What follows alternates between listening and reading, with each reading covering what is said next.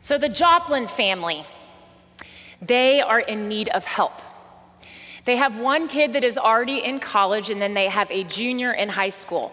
So, while they have entered into the stage where life's pace is not quite as hectic, the amount of money they are needing to spend on their children has increased dramatically. And neither of the spouses have increased a $40,000 pay raise. And so Mr. Joplin already works 55 hours billing as an accountant at one of the big five firms, and he knows he could add 10 more. I mean, that might help offset the college payment a little bit, but they're really gonna have to take out loans. And it has just set this weight on Mr. and Mrs. Joplin for the next seven years. Their, their child comes in for Easter a couple weeks ago, and they come to church, and then they go out for brunch after, and the youngest child remarks, This is the first time all four of us have been together since Christmas Day. The Boyles family also needs help. They have four children under the age of 13, and one of the in laws has now moved to Austin and is living at one of the assisted living places. They also had to take into the family a guinea pig and a lizard because their eight year old just wants to be a veterinarian. Life is very hectic for them, time is always crunched. One kid is late to something every day.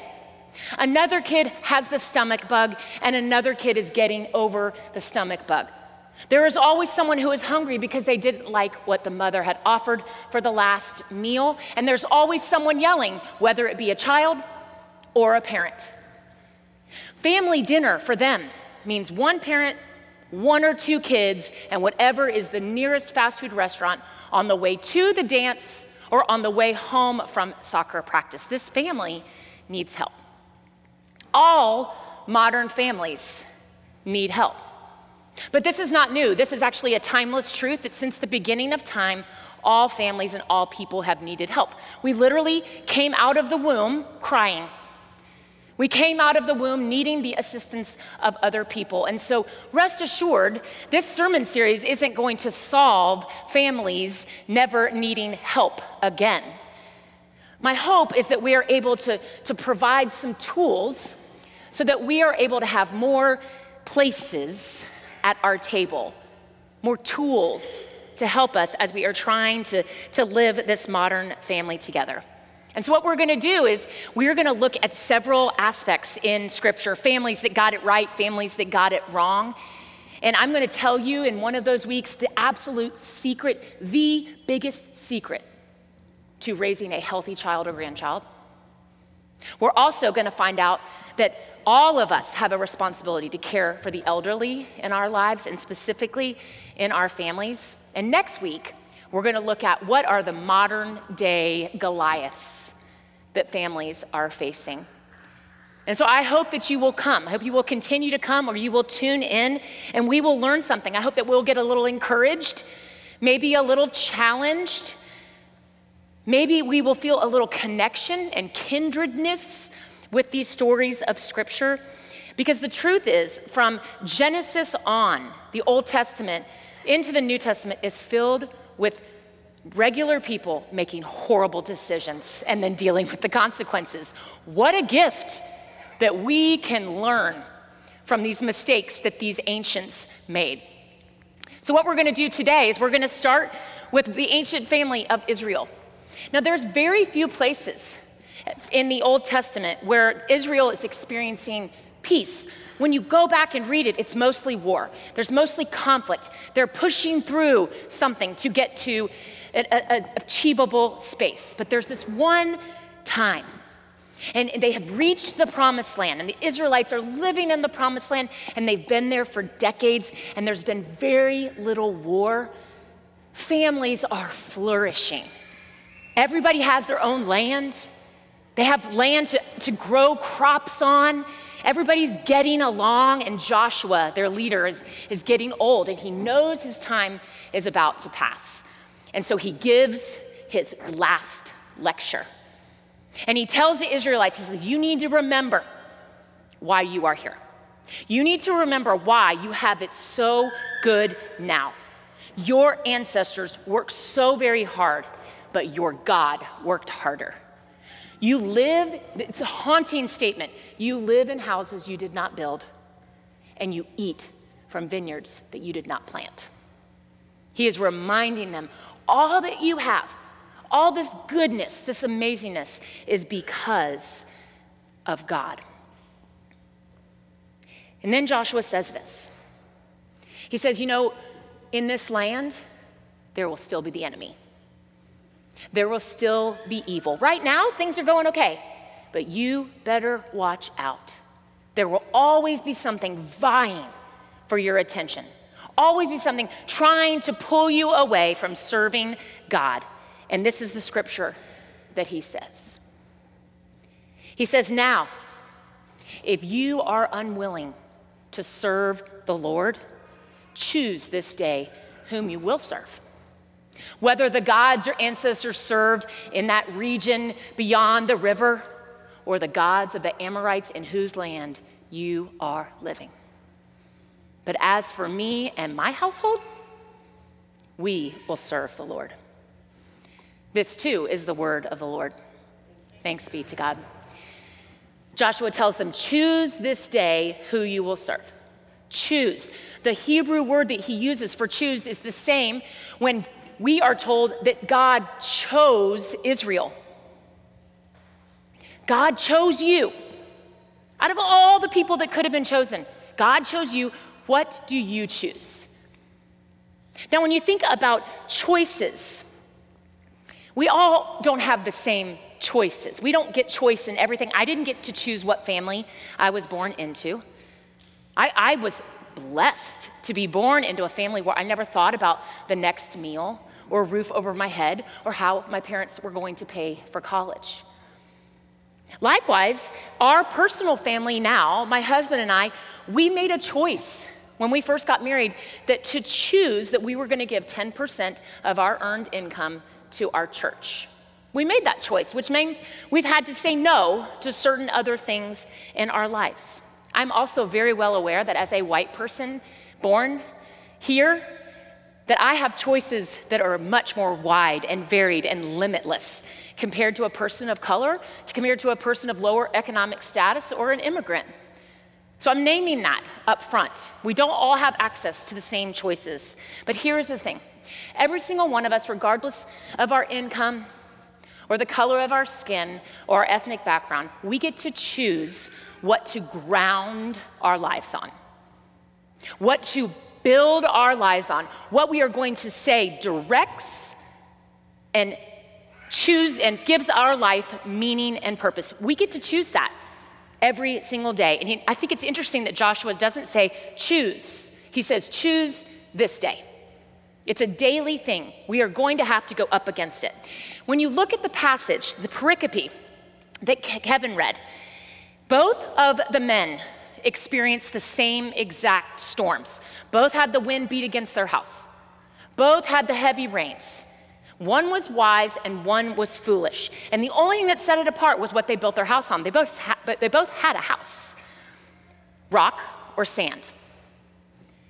I want us to remember who Jesus is preaching to. This is the end, the very last thing Jesus says in his Sermon on the Mount.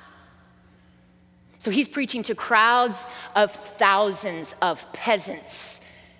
And this is the last word that he wants to leave with him, and he is doing it off of the Sea of Galilee, this gorgeous lake. This gorgeous lake that is teeming with food and with fish. And right around Galilee is lush agricultural land where rocks are. But the truth is, most of Israel Palestine area is very, very sandy. It's not ideal for, for growing. It's, it's expensive to put a house down with a foundation. And it hit me. He's talking to all these folks that have live in homes built on sand. I wonder if we, metaphorically, have built our houses on sand. Why would you do that? Y'all know what happens when you go to the beach and you build a sand castle? It's like building it on liquid. Soon as the water comes up, it's going to go away. It is foolish to build a house on sand. Why would someone in first century build their house on sand? Because it's cheaper. It's quicker. It's easier. It's better. It's better to have a house built on sand than no house at all.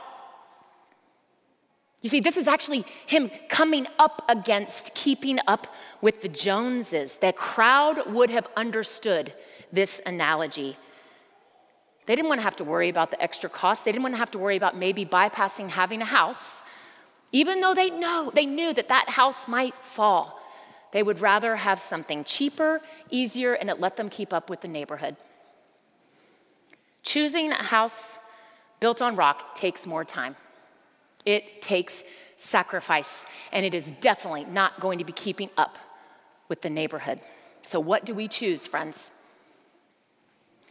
Our house here in Austin is not like most of your homes, I imagine. We do not have a foundation. Our house is built on these enormous, three foot wide concrete pillars. There are like 10 of them under our house. So essentially, our house is built on stilts. But each of those goes deep into the ground, and each of those is solid. And I've looked at them thinking about the flooding here in Austin, and I thought, well, one or two could go down, and we'd be okay. I want y'all to think about what are those pillars, those rocks that are holding up your modern family? I'm not talking about finances because we all know finances can be washed away. I'm not talking about good health. Oh man, can that get beat down in one ER trip? I'm talking about community, servanthood, generosity, kindness, loyalty. What is your modern family built on? And you can choose, we can choose this day what we are going to build our homes on. So, what I want to propose is an experiment for all of us for the next five weeks. I think this will help us secure our homes on rocks rather than sand. I believe that one of the most solid rocks that we can offer to our families is just spending quality time with one another. And I know the modern family does not spend enough time sitting around the table having a meal together. I propose that we choose as our families, whether you live by yourself and you have family that is in the Northwest, I want you to find a FaceTime with them every week. Put them at your table one day a week for the next five weeks, prioritizing being together, setting up that pillar, that rock of commitment, and listening. You put your phones in the basket and you put them in a different room far away so you don't hear the mm, mm, mm that will distract all of us. It's going to require more work. It's, going to, it's not as easy as running through the drive through. It will require prior prioritizing. In the next five weeks, there's going to be some really good NBA final games on. And it might just be at the exact time that everybody else can sit around that table together. It might be that one of your teens has this epic concert that they need to go to. They might have to show up late. Prioritizing one day a week to sit around the table and listen to one another. Choose this day, friends. Who will we serve? Who are those rocks that are holding up our family so that when the storms come, the rains beat down, we will be solidly grounded in Christ. May it be so in my life and in yours. Let us pray. Gracious and loving God, we thank you for the fact that you are so solid and that you offer to each of us this choice to build our lives on you and all the fruits of your spirit. So give us courage to go and do that. Give us courage to say no to things and to say yes to others. Help us to set good boundaries, God so that we can more faithfully be families that choose and follow after you. Amen.